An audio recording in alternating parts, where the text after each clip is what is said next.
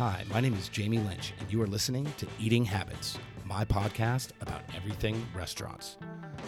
I will explore the human element of the hospitality business, and I'll talk to the who's who in restaurants, explore their stories, and hear what's on their minds in the ever changing landscape of the food and beverage industry. Welcome back to the Eating Habits Podcast. I'm your host, Jamie Lynch.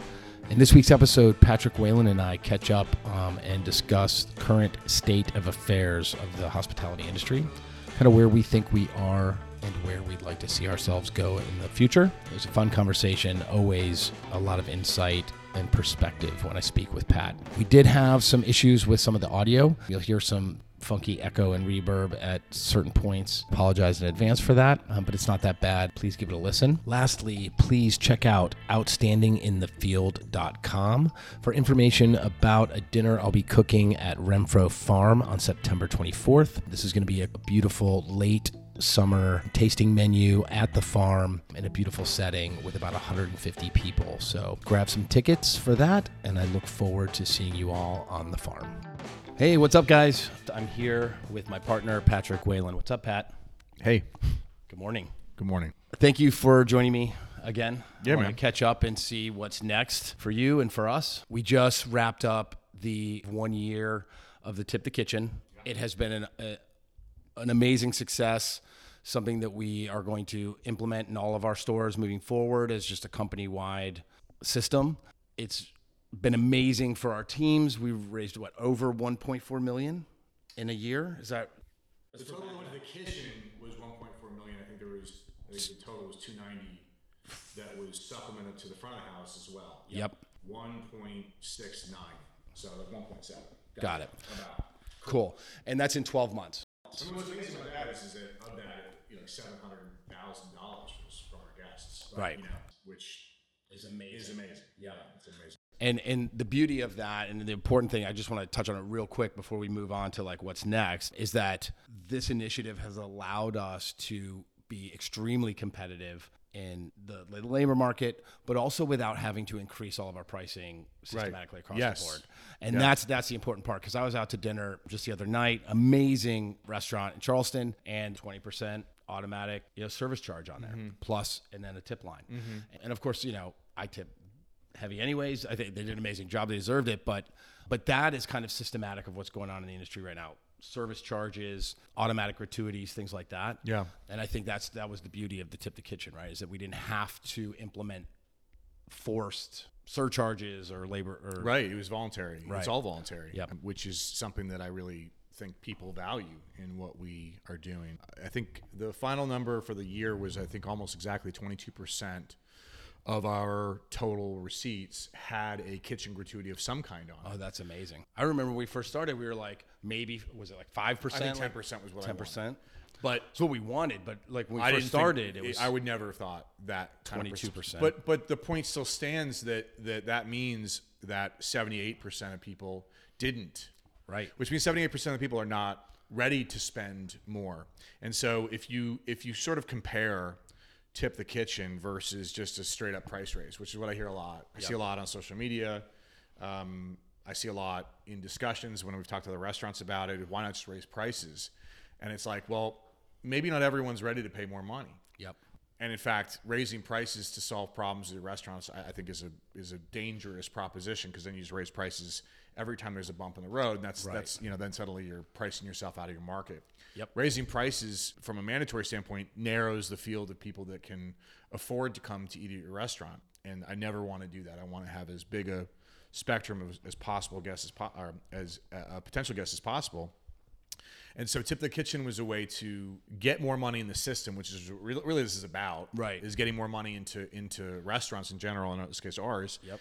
And to do so where the people that are participating want to participate. Right. It's not out of obligation. It's not out of some mandatory policy, but rather a choice that our guests have. And further, it's a it's a partnership because of our willingness to match what they're putting into the tip pool one to one up to five hundred dollars. Mm-hmm. I think our contributions total to the program are over a million dollars, but our, our our contributions to the match side of it was like what like six hundred thousand dollars, something like that. Yeah. five hundred thousand dollars. Yep.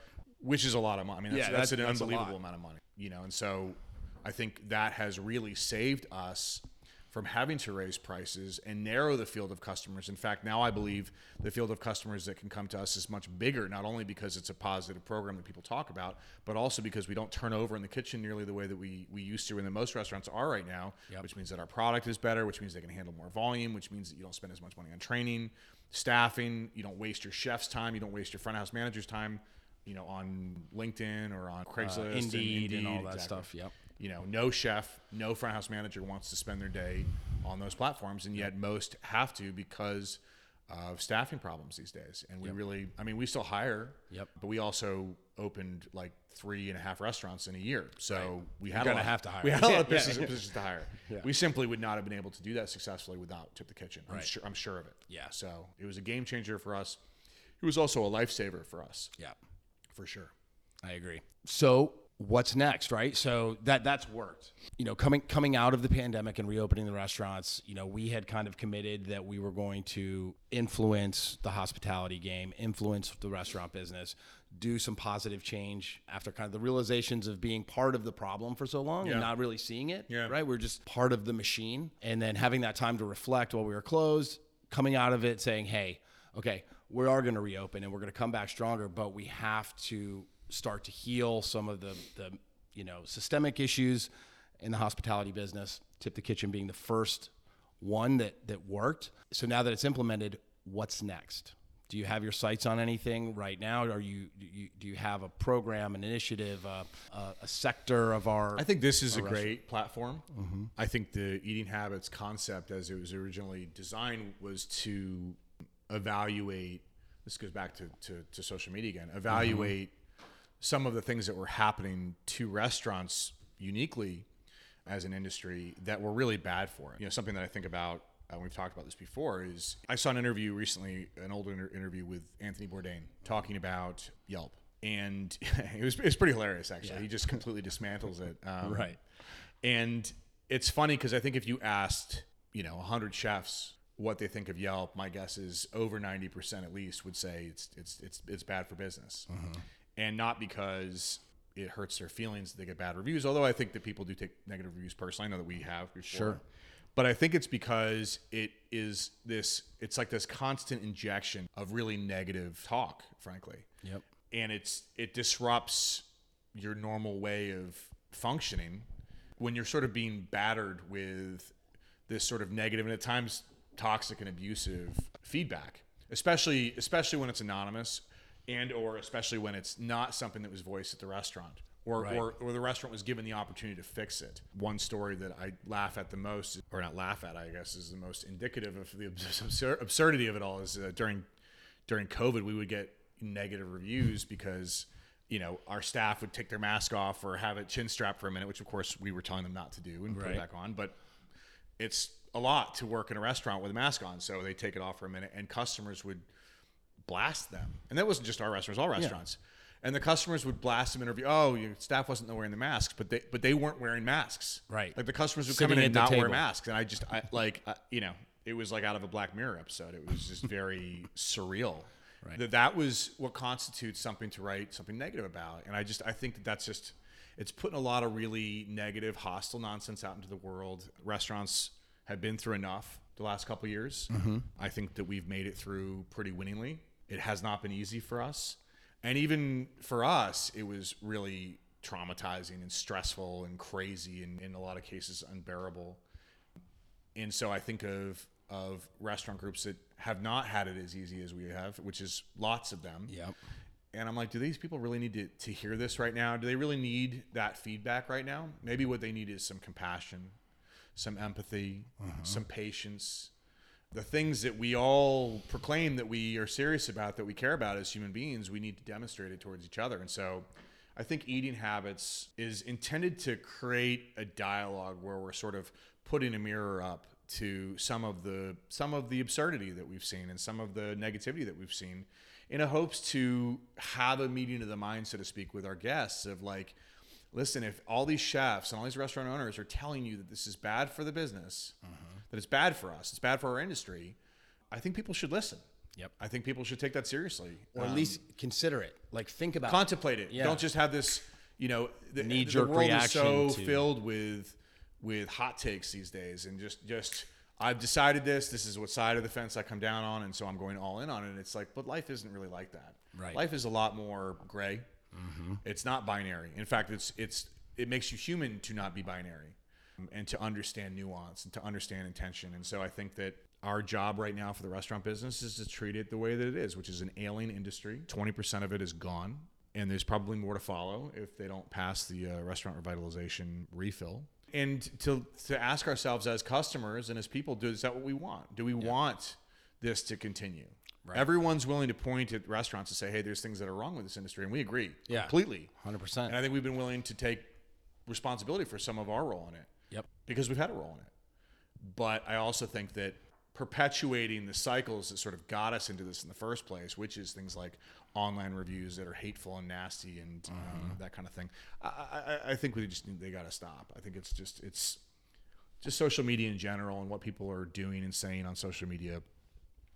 I think we've, I think everybody knows, by everybody, I mean everyone knows that that that it's a little out of control Right. at this point. The Yeah, social media is out of hand. I mean, I have three kids at home. My son is turning 12 in May. Like, I'm starting to worry about him. Like, how you have a Yep. how old's Max? 18. 18. Like, Yeah. I, it's terrifying to me to think that that's a world that these guys are, these kids are, are, are walking into. Yeah.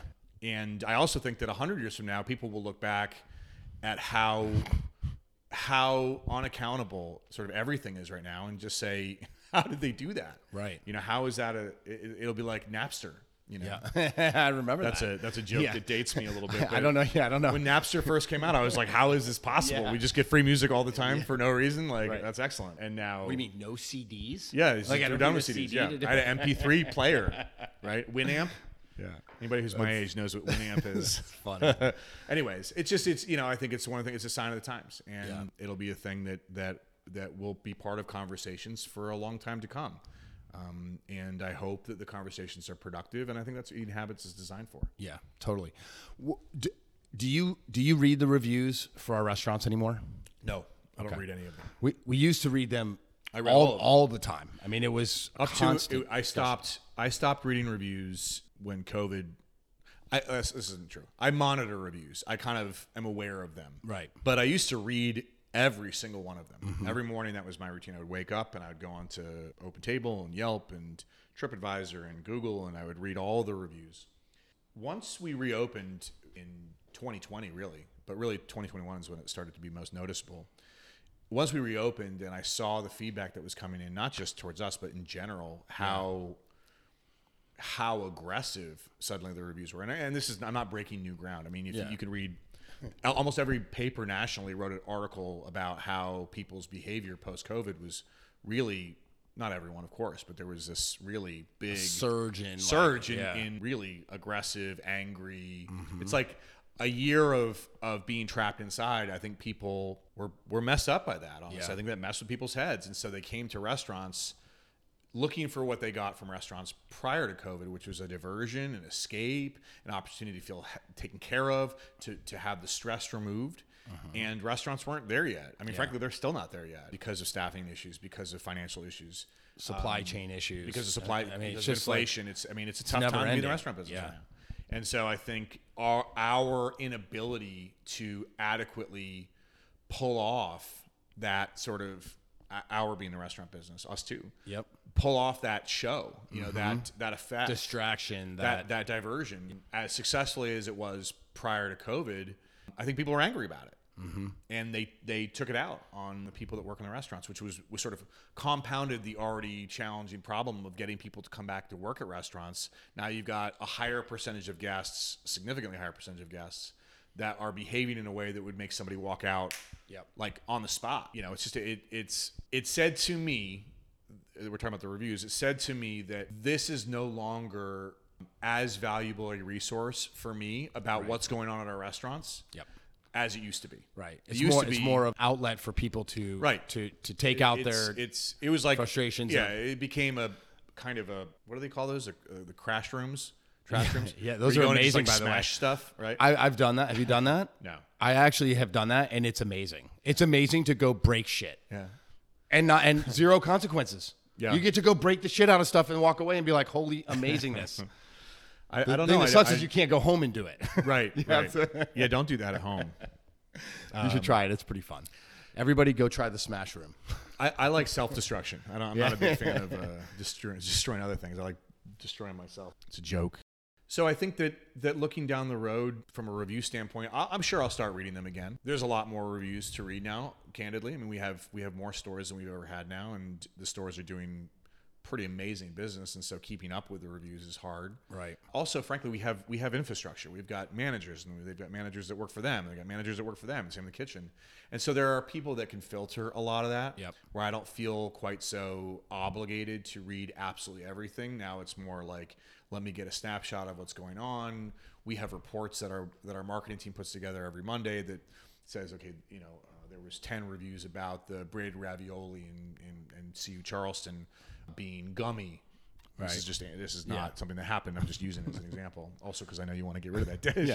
Um, but Is that true? but God, I hope it's not true. It's not true. Um, but let's just say that it was. That's a flag for us as operators to say, take a okay, look at it. hey, let's take a look at this, and without us having to go through the process of reading every single thing that's written online about us. Is, is there a better way for guests to communicate their frustrations, their displeasure with an, with with something? I mean, I'd say I'd say contact the restaurant Yeah. first. You know, send them an email or What's funny or about review, call. about especially negative reviews, and I know this because I've felt this way before, is when you have a bad experience at a restaurant, it feels very personal, Mm-hmm. and I don't know why, but I mean, I felt that way. Where you have a, I'm talking like a clunker, like a really Yeah. bad experience, not like you know the server wasn't Yeah, yeah. there the whole time, whatever, like where this was overcooked a little bit. I'm saying just like they- one thing where they another, missed, just like right, and we've all had it, we've all lived it. Yep. It you know it happens. And I think that you know, in those situations, people take it personally to get upset. It's like you ruined my Saturday night, and like I, you know, I've been playing. I've heard about this place for weeks, and I, and it was totally not worth it. I think if those guests knew how desperately we would like to make them happy, and frankly, most restaurants would like to make them happy, I think that the need to go online and write a review is is diminished. I think if they have a avenue, which is to contact the restaurant directly, mm-hmm. then a lot of these problems could be solved. I mean, I know in our case, unless somebody's being completely outrageous, if they contacted us and said, "Hey, we had this really serious issue with our meal, we were disappointed, you know, we just wanted to bring it to your attention," I think the first thing we do is say, "Okay, when can we bring you back and give us another chance?" Yeah. and we'll take care of it. Like I don't, I don't want you to pay us if you didn't have a good experience. It's not worth it to me because we didn't deliver. Like we we promised we were going to deliver something with our design, with our good feedback, with our you know with our reputation, and then we didn't deliver that, and that sucks. And you have a right to be upset about that. Now, how you deal with that frustration, it's like okay, any problem that comes across your desk, how do you deal with a problem? You can either try to deal with it productively, which is to contact the restaurant, or just like not go back, which is always an option. You can vote with your mm-hmm. feet. Yep. Or you can write about it anonymously online, which I don't think adds anything to the to the I don't think it adds anything to the to the social experience. Right. I think it is a way to to it's an outlet to get anger out. But then all you're just putting out in the world is anger, and then you're incentivized by Yelp and stuff with like the elite status and what. It's just, I, it's a really it's a it's a very parasitic uh, business model off of what we do. Um, I don't think that customers are wrong to be angry in situations where they had a bad experience. They have every right to be angry. My question is is what do we want to do about it? You know, how do we fix this moving forward? Okay, if every restaurant's saying this is bad for the business, and every customer is saying, "Well, we need to have an outlet," it's like, okay, well then, then perhaps what the outlet should be is to contact the restaurant directly. Yeah. And then if the restaurant is basically like, "Go scratch, screw you," okay, fine, Yeah. Go for it. go go wild. And in Yeah. fact, kudos, and I agree. Provided that you're not balance. being completely unreasonable, you, I agree that you have a right to communicate that to others. But I think that that should be a step, an intermediary step that happens first. There should be some responsibility in your communication. Like people should be like they should, you know, at least give give the restaurants an opportunity. I mean, I've, I've been involved in reviews where I like I I was involved in the incident itself. I know exactly what happened, and I you know you read about it online, and it's just that's just it's it's far afield from from from reality. it doesn't mean that that's not how that guest felt Right. in that moment. It also doesn't mean that what they're saying is true, and that's just sort of like again, this is where this ties back to the social media conversation, which is it's like, where is real? Where do we mm-hmm. find real in all of this? And that's a burden that that social media has put upon us, which is this like sea of information that we're all trying to find our way through. And restaurants have a very small piece of that. You know, like we're not finding vaccines Right. right? Like we're serving hamburgers. And I'm not trying to diminish what we do because I think it's important what we do. We have an important role in society. But versus really newsworthy events like, you know, Biden is meeting with Putin to try to find peace in Ukraine. Okay, that's something that's important. That's mm-hmm. something that needs to get attention. Whereas, you know, our concerns maybe are a little secondary. That said, it doesn't change the fact that I think that we are aware that there is a problem within the restaurant business. You, me, Alejandro, our lead management, I think we're all conscious of the fact that there is a fundamental and inherent flaw in our industry. And it starts with a livable wage. And then it continues with with communication. Mm-hmm. Livable wage, we've tried to, to take major steps to fix. I think that we have in a lot of ways. Communication is the next one because if we can create an environment that's more positive for our employees and more positive for our management and more positive for even for the partners, I think you sidestep some of the angst, some of the vitriol, some of the combativeness that is so famous in the hospitality business. I mean, you go on any mm-hmm. social media platform and you're going to find, you know, a server's page in each city. Charleston's got one, Charlotte's got one, Nashville's got one, and, and it's and it's almost only either memes talking about how fucked up being in the restaurant Yeah, business a server is or Right. whatever or bartender. or some story about how a guest was horrible to staff. Now, that's not the reality every day, but it is a reality. Right. And so we need to do something about that. We need to address that. And that starts with with having a dialogue, being honest with each other about where we're at. And I think, you know, that's what eating habits is for. That's what Tip the Kitchen was for. We had to look at each other with Tip the Kitchen and say, you know what? We're not paying our people enough. Mm-hmm. And not only that, we haven't ever. Right. Yeah. And that's something that we're going to have to grapple with, with professionally for, for a long time. There's a, there was a window of time where we didn't pay our people as much as they needed to make to have a livable wage. Period. Yep. And I think we've been pretty vocal about that, frankly, Yeah. on social media. I mean, we've said we've been we've sort of put our heart on our sleeve, so to speak, and Yep. said very candidly about that. I think now it's about saying, okay, what else? Where else are some Yep. areas that could be better, that could be more productive within our industry to remove some of that vitriol, some of that toxicity? That's what I want. the livable wage is the first step towards kitchen specifically, but the restaurant business as being a, a livable career, Viable? a viable career, a career where people can be proud of the work they do, that they can say, yeah, you know, I work at this place and, and it's a great place to work and I make good money and I, you know, you can do all those things, right? The things that people want. Mm-hmm. And the livable wage is the first step to that. The communication obviously is the next step, but how else can we to make this a more viable So if you take the money litmus test out of it, in other words, they're making enough Yep. to stay in the industry. And then you work to create an environment that's more positive and more productive. And I think that the kitchen feeds that because you don't have the kitchen in front of the house fighting the way they used to. Yep. Um, they're working together. they're working is- together. Far, yeah. I mean, listen, they're not walking down the street singing "Kumbaya." Okay, like there's still yeah. it's still Right. a high stress environment, but I think the, the the percentage of time where there's an issue between the front of the house and back of the house is far less than it used to be, and Mm-hmm. the turnover is remarkably less. And so you have more stability with your staff. You have more maturity with your staff. You have less transients. Mm-hmm. You have less vitriol. So now you have an environment where people want to be, and they can make a livable wage yeah. our next step after that and this is something that we've done since we started we, we've always done this but now it's now we're really starting to see the benefits of it is creating a path forward for the people that are electing to stay in our industry you know our job is to make them a livable wage create a, a positive work environment or at least a non-hostile work environment and then show how that job they have can transfer into or transform into you know a real career that they can be proud of. You know, I mean, it's it doesn't help that everyone. Oh, the restaurant business is such a risky business. It's such a it's such a it's a tough industry. It's it's like I hear that all the time from people that have no experience in our industry, which is just it's you know. Well, I mean, I think I think finance is a tough industry. Yeah, so do I. I'm like, ugh. Yeah. You know, like think like what an engineer does to me is might as well be magic. I don't know Right, yeah. how any of it works. You know, so for us, this is a relatively easy industry because we like doing this and Mm-hmm. this is something that's interesting to us. And to find like-minded people, which hopefully you would in a positive work environment where they can make a livable wage, the next step for them is to show them how do you become okay, you're a server today, okay?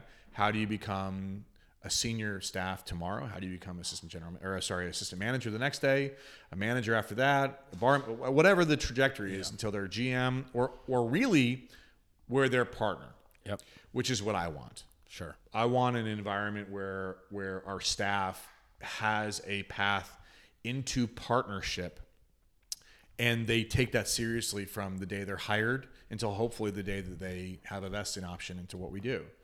Why is that so important to you? I, got, I, I totally agree, but I want to know why you think that partnership, achieving that kind of partnership level for for senior staff that have come through the through the system that way is so important. because if you get to a point where you're a partner at a successful restaurant, you're you're you're going to make a very good living. If the place is successful, you're going to make a very good living, and you're going to have a career that's viable, no matter if you stay with that company or you don't. And the more viable their career is, the more viable the industry is. The more viable the industry is, the less that you and I have to worry about uh, an entire industry being shut down Right. I think people making a pathway to partnership, right, creates strength and health in in the industry. You got people with skin in the game that now are motivated to to keep the levels of, of hospitality up, to keep the quality of the environment up, to make sure that like you know what I mean. It's almost like reinforcements for what we want. You know.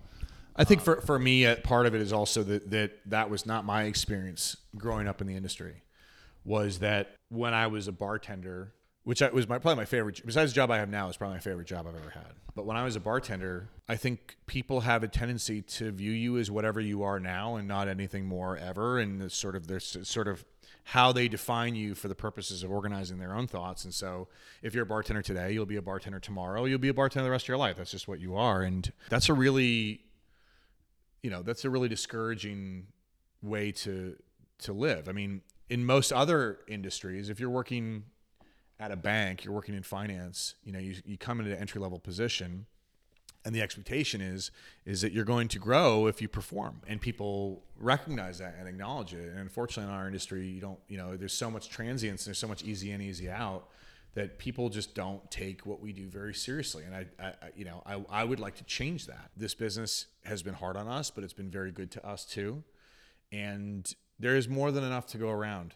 Even though we've got you know some of the tightest profit margins of any industry on planet earth And it's not getting any better with no, with all the supply. not. So, but but there's still plenty of money to go around, sure, and we need to focus on on making sure that we spread that money around because again, that's what keeps people in the industry. That get, gets that's what gets invested in what we do. That's what makes the product better. You know how you stop. Well, I won't name any restaurants, but you know how you stop restaurants to have commercials. we've learned our lesson not to do that. if you have a commercial for your restaurant on television, Yeah. first of all, I don't know about that. Secondly, if it's a steak flying through a wall of honey Yep. and you're selling that steak for eight ninety nine, that's not good for our industry, in my view. Not that there shouldn't be affordable options that are out there, but that's why are you spending money on on commercials for television? Right. Like, spend money On quality products. on your product and your people and your processes. You know, that was um, Marcus Lemonis from, um, that's his whole thing is like people, process, product. And, you know, to spend money on marketing and also marketing that I don't know who sees that commercial Right. of a, of an airborne honey filet, steak. Yeah. honey steak, yeah. right? And then like a burst of fire over a grill. It's like how is this how people see us as consumers?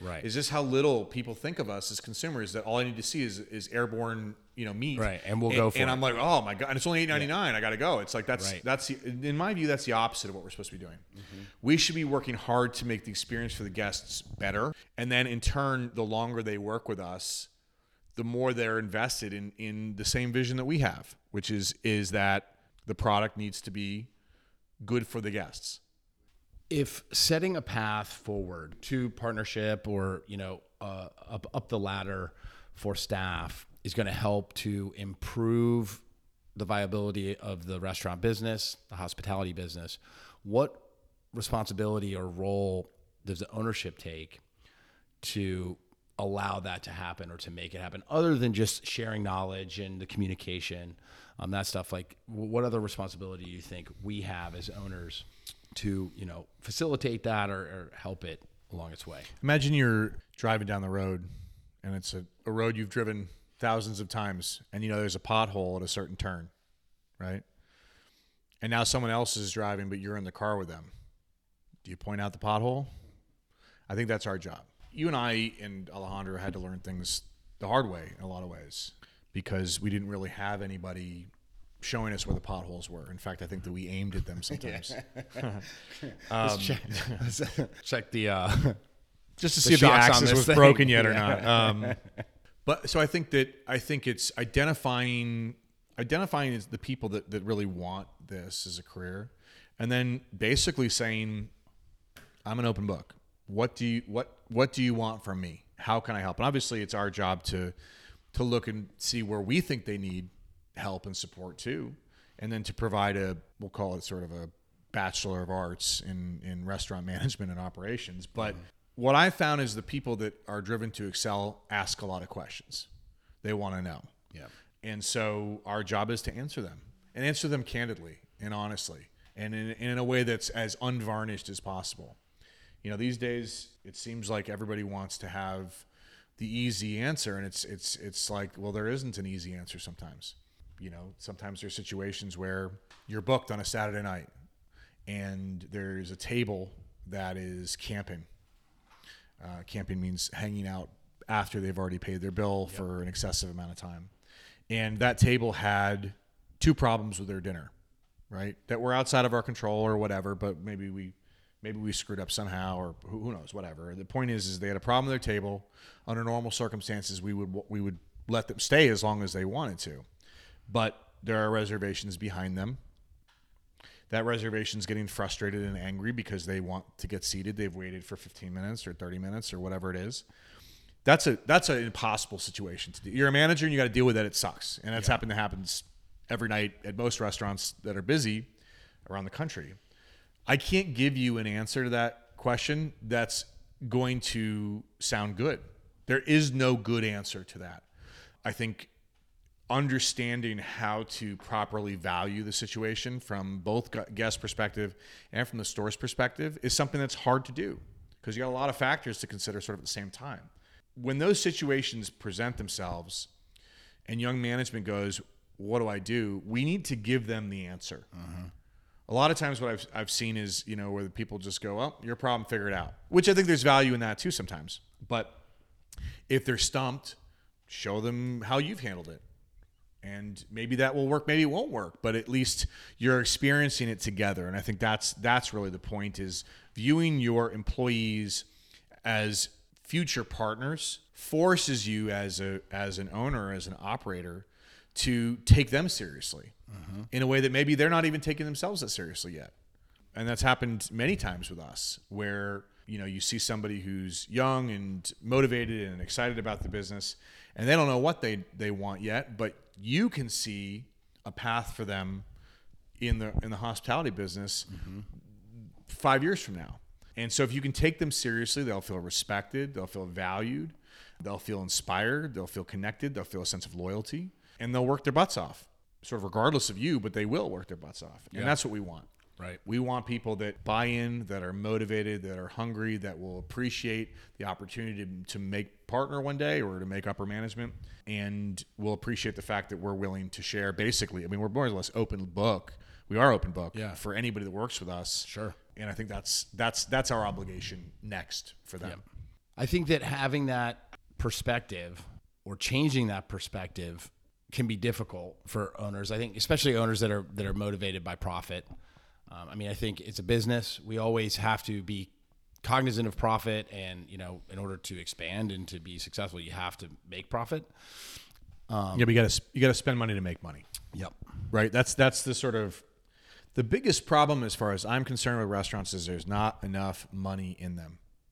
There's just not enough money in them. I think there is this narrative, you know, that 50% of restaurants fail in the first year. 90% of restaurants fail in the first year, right? Right. Okay, why?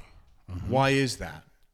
It's because instead of making our product overseas, right? Like our mm-hmm. labor force are all American employees.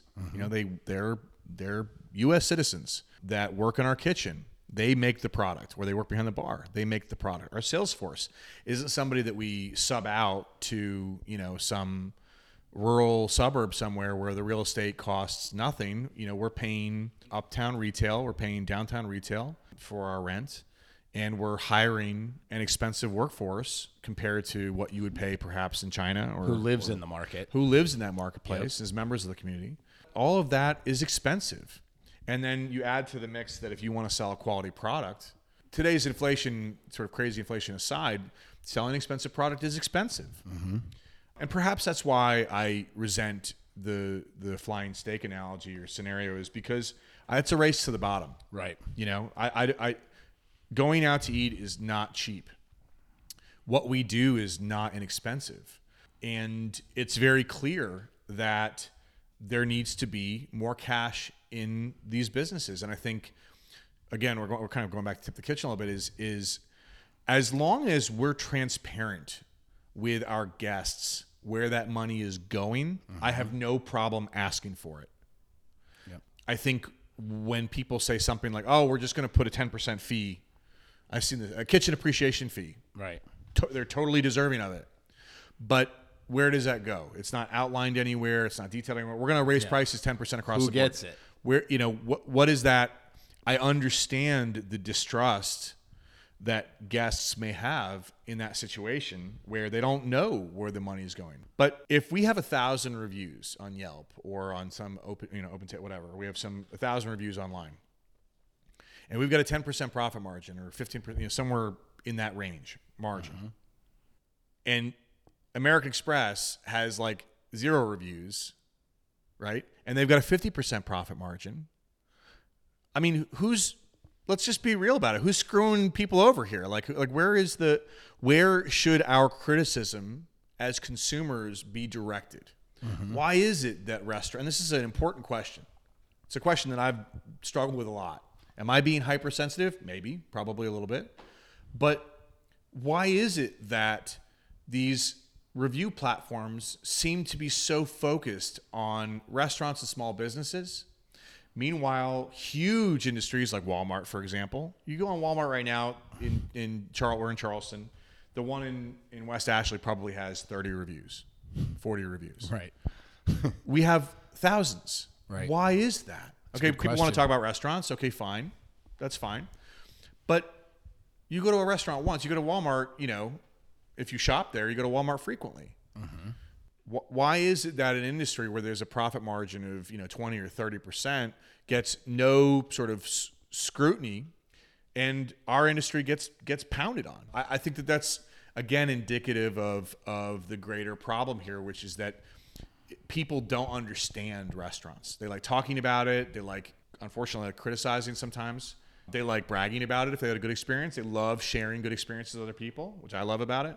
But they don't really understand it, which is why the failure rate is so high because a lot of people get into the business without really knowing what they're doing. Yeah. I think we need to to remember the value of expertise and listen to the voices from within our industry that are saying there needs to be more money in our business. Mm-hmm. There just needs to be more money for what we do.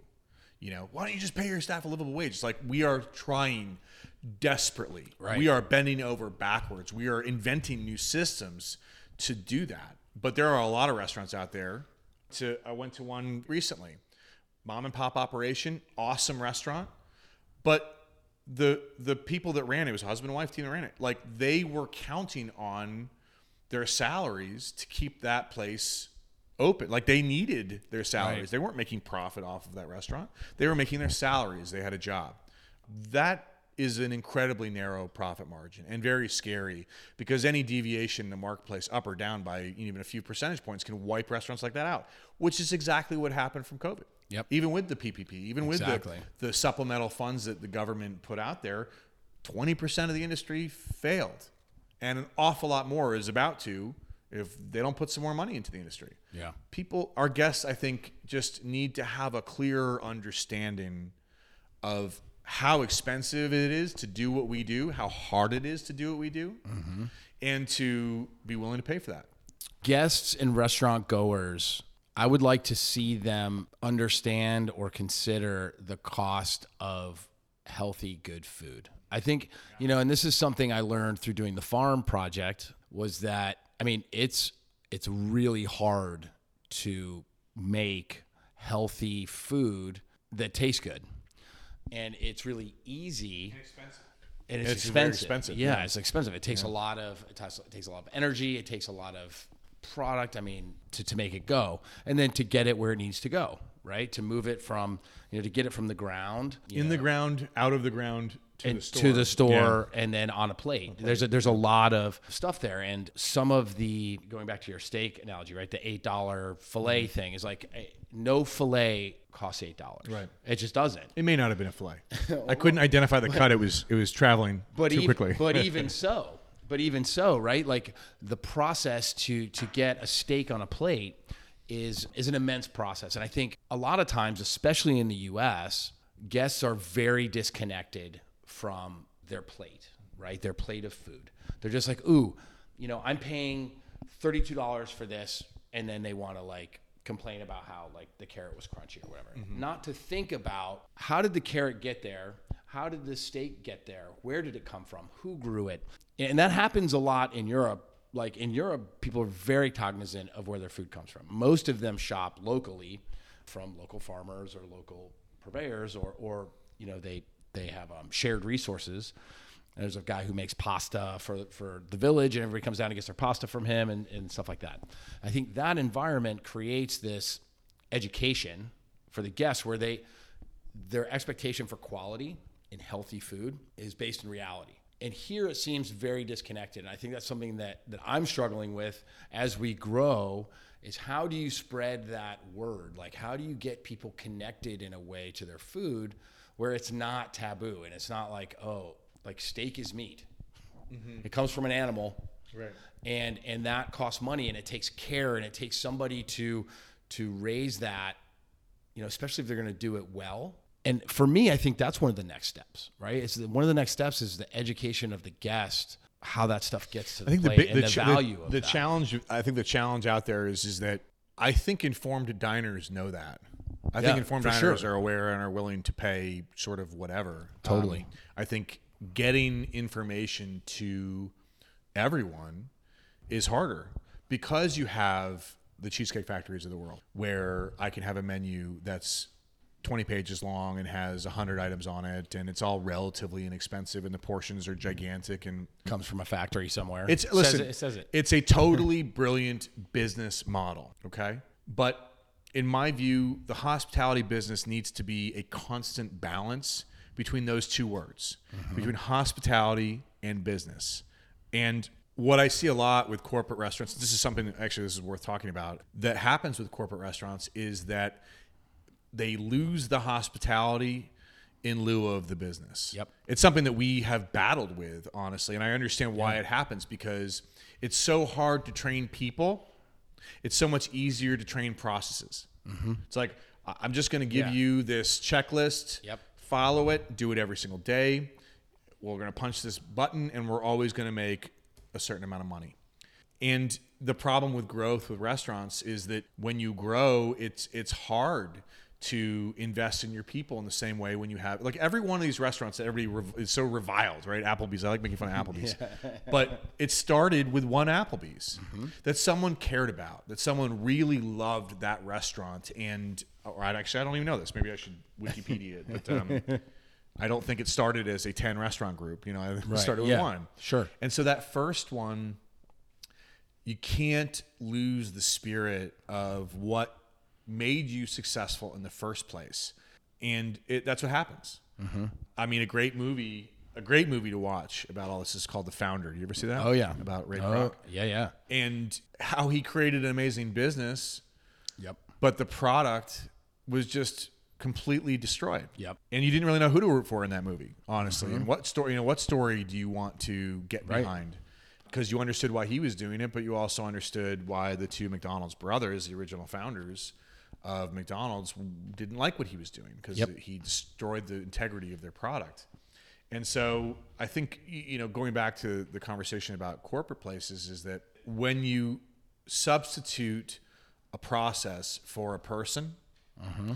and when you substitute a budget for marketing versus a budget for an employee and mm-hmm. training Yep.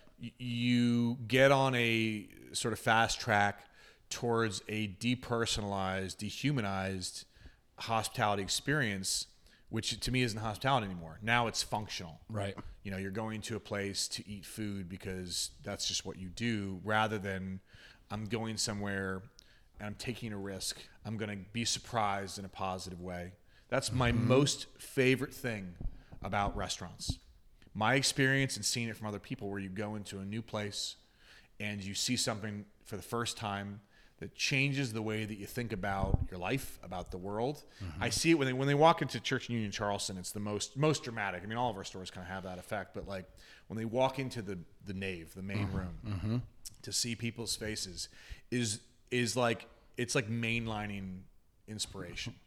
It's the most inspiring thing to watch. I sit at a bar and I watch them do that. It makes me so happy because that's that's what I think we get into hospitality for in the first place. Right. It's not to make fortune of money. Like I like I, those that know me, I don't really prioritize money a whole lot. I mean, I, mm-hmm. I I like having it to pay for the bills. I like nice things, but if it was a choice between being wildly rich and being, you know, affluent and comfortable, and, and the difference between the two is that we sell something that has integrity, I'm clearly going to choose the latter. Yeah. I like making a good living, but I also like selling something that I'm proud of.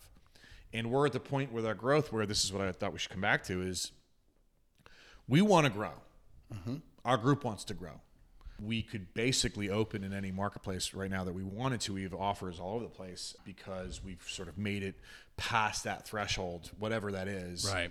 Now it's a question for us of how do we, do, first of all, do we want to, and how do we grow responsibly? I remember going to the first Shake Shack in Madison Square Park and standing in line for two hours, or an hour and a half, or whatever it was. Yeah. They literally had signs. They're like, if you're at this sign, Yeah, it's you- one it's an hour and a half. yeah. And the experience of going to Shake Shack was so much more than eating a cheeseburger. Although the food was great, I love Shake Shack, Mm-hmm. right?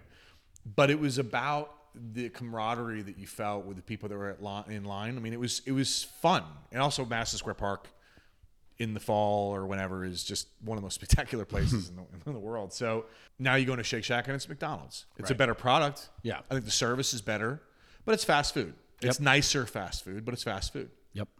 and that makes me really sad. I get it. I, I don't really blame them. It's it's it's funded. I mean, Danny Meyer does the Union Square Hospitality Group like school now and teaches people. I mean, I, I think that there are so many good things that have come from from that money that I understand. I also have an emotional attachment based on my experience, my personal experience, going there. And so, looking down the road for us, not that we're going to be Shake Shack or anything like that, but mm-hmm. if we would like to continue to grow, I just want to make sure that we do it where where we're doing it in a way that that we, you, me, Ollie, Yep. and then our lead Our team teams. Yep. can look at the product that we're selling and say, you know what, we, we, we're happy with this. I don't care what the reviews say. I don't. I just. I don't. I'm not gonna. That's. Uh, we're gonna filter out the noise. Yep. And and look at the product ourselves and say, are we happy with what we're doing? Do we feel inspired by what we're doing? Because if we don't, why would we expect anybody else to? That needs to be our goal looking ahead. I'm glad you said that. So let's talk about that because that's interesting. I think that so far we have done that, right? Like I, somebody was telling me about this at Church and Union Charleston just the other day. We were talking about the different restaurants, right? That we're in Nashville now. We are in the design phase for Denver, Church and Union Denver. And they were saying, you know, what I love about it is if I go to Church and Union in Charlotte, it's not the same menu It's not the same. It's, not everything's the same. You know where you're at, Most right? Of most of it's not the same. Yeah. Like there, there's no like, there's no set menu, right? Um, there's a creative process in each restaurant, in the teams there, to create within the framework of you know what our restaurants are, and people love that. Yeah. Um, I get that a lot. People are like really excited about that. Like, how do you do that? Well, the answer is I don't do it. you know, I used to do it when we had, you know, Five Church originally. Now we have teams of people that are doing it, and that's that's the important part of the growth. That inspiration for you moving It's way forward, harder to manage, by the way. It's It's way it's the hardest thing. it's way harder to manage. It's so much easier. People are tough. It's so much easier to just say like, okay, we have the same menu at every store. I know this works. Maybe you have this like is delicious. one or two things that you know are features or something that the chefs can do, and you just fire it out. You know, and, and that's the scalable model. That's the Right. scaled model that you see at so many places now. Well, that's the fast food model, right? That's a, that's the fast Yeah, it's- casual well, it's- fast food. and It's, it's, like moved its way into full service, Right. Um, and I think uh, you know, in our case, we have really bristled at the idea of of doing that. I mean, we just dumped the lamb burger, which was the longest tenured dish on our menu, and we sold OG. a bajillion of them. Uh, and people really loved that dish, and we got rid of it for lots of reasons. You got to be willing to burn down the past if you want to have a future totally. and that means burn down your own history sometimes. Mm-hmm. That means looking at the mistakes other people have made or that you've made, and be willing to say, "Hey, I think this is a mistake." Something that, that I think I know that I've caught some shit for is I'm pretty verbal about. I'm opinionated, and I have a, I have a strong but well informed opinion about the restaurant business based on doing basically nothing else since I was 17 years old or 16 years old. I'm not I'm not afraid of saying like, okay, I think there's strength and, eh, strengths and weaknesses of like the Capital Grille model, right? Yep. I think Capital Grille is a terrific restaurant. They serve delicious food. Their room is exactly what I would expect from a steakhouse. In fact, it's so much so that I actually identify steakhouses With- as the yeah. way Capital Grille looks. Right. This is this is the litmus test for Right, for right. What does this steakhouse. steakhouse, look like? It's like Yeah. take Capital Grille and like leather banquettes. Yeah. Like Yeah, put, Yeah. put some put some old faces on the wall of people that don't identify. Yeah. Maybe throw some some, you have these cuts of meat. some boom, taxidermy boom, boom. shit up there. And, but I'm never surprised Right. when I go there, ever. Right. I'm always satisfied, and I'm never surprised. And I think that that is not what hospitality is about. I think that's function. I don't have a problem pointing that and saying I don't agree with that for what we are trying to do. Right. Good for them. Yeah. Good for them for their model. I eat there. Sure. I love it. Yep. And I understand why people eat there. But that's not what we want. And being able to say, these are the things that we don't like about this, and this is why, and this is what we want, is a really necessary dialogue that if you do that these days, if you're publicly critical, that you get lambasted. Um, and I think that that we need to be able to hear sort of each other talk. And in our world, it's about restaurants. We love restaurants. We talk about basically nothing That's, that's else. all we talk long about. Oh, yeah. you know we're well informed and i think that that's that's something that looking ahead for us again i keep kind of trying to think about what do we want long term? We could we could literally stop opening restaurants today Right. and be and retire. You me and ollie could basically retire now. Yep. that's that's where we're at on the on the five stores that we have and then finish the two that we were about to build out and never do anything ever again and live a very comfortable life. I think what we want to do is look at some of the problems that exist in that corporate model or exist in other small businesses models that are problematic and work to improve that mm-hmm. and work to continue to open restaurants and have a voice and have a platform that's meant to to make the business better to make it, it, it's meant to value our guests more but also be willing to point at them and say what you're doing isn't okay. Mm-hmm. The way that you're interacting with your, your server or your bartender is not okay. What you're writing down is not okay and have that kind of real dialogue between mm-hmm. human beings again. Right. get away from these screens and, and start talking to each other again. That's how we're going to successfully expand. And we're going to start within our group right? Which is us having personal i mean like having conversations with a line cook. Mm-hmm. Here's a good example for you. I would imagine that there are chefs. I'm reluctant to call you a celebrity chef because I think it's so pretentious and ridiculous. But I think that you I'm a- you have a name that, that some people that are interested would recognize. Yep. I think that there are lots of chefs out there that have your notoriety or more that don't talk to their line cooks at their restaurants anymore. Yeah. Ever. Ever. Yeah. For any number of reasons. Because they're not geographically in all the places or whatever, and or, or they just don't want to. And I think that that what we've done a great job of, and I don't mind saying that, is that we are still very invested in the people that work for us, all the way down to hourly employees and all the way up to the lead executive management and leadership of the company. Yeah. Um, that's to me the only way our aspirations are actually going to be met by making sure that we remain that that balance between hospitality and business Mm-hmm. actually stays in effect, and it's not going to be easy. Yeah. and I don't really know how to do it yet. Yeah. we, we like we have a feeling, Right. but each new place provides new challenges that we're going to have to sort of troubleshoot as we get through them. But that's the goal. Yep. I like it. On that note, I think we should leave it there. And I think that that's a great way to end it. And I think it's a inspiring message. It's a clear message. And I think that people should take heed, you know, and when you come to the restaurants, like talk to your manager. Yeah. You know, if you see one of us in the dining room, grab us.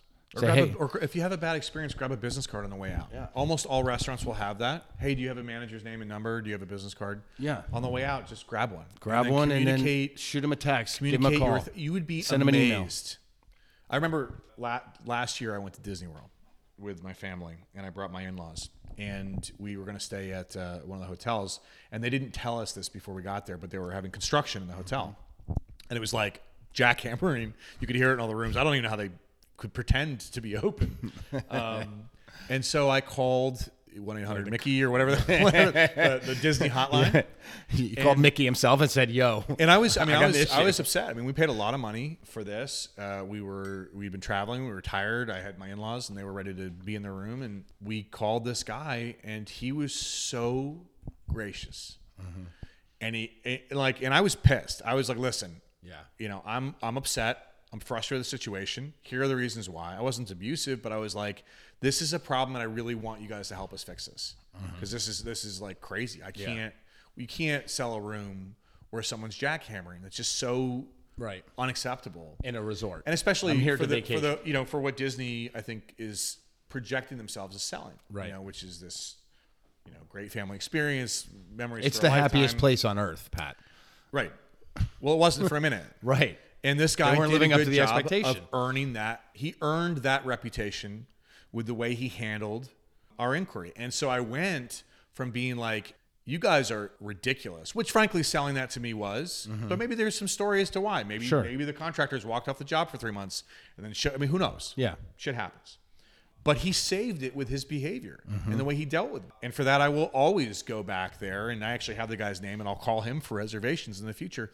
And I think that there are so many people in hospitality that would take that approach. Totally. If you give them the chance to do it. And that, that's the message that we need to send to our guests. Yep. Give us a chance to do right by you. Even if we didn't the first time, we really do want to. Right. I love it. Yeah.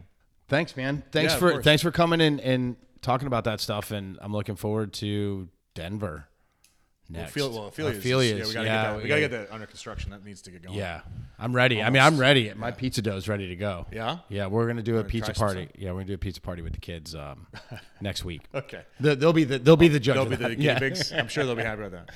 All right. Thanks, man.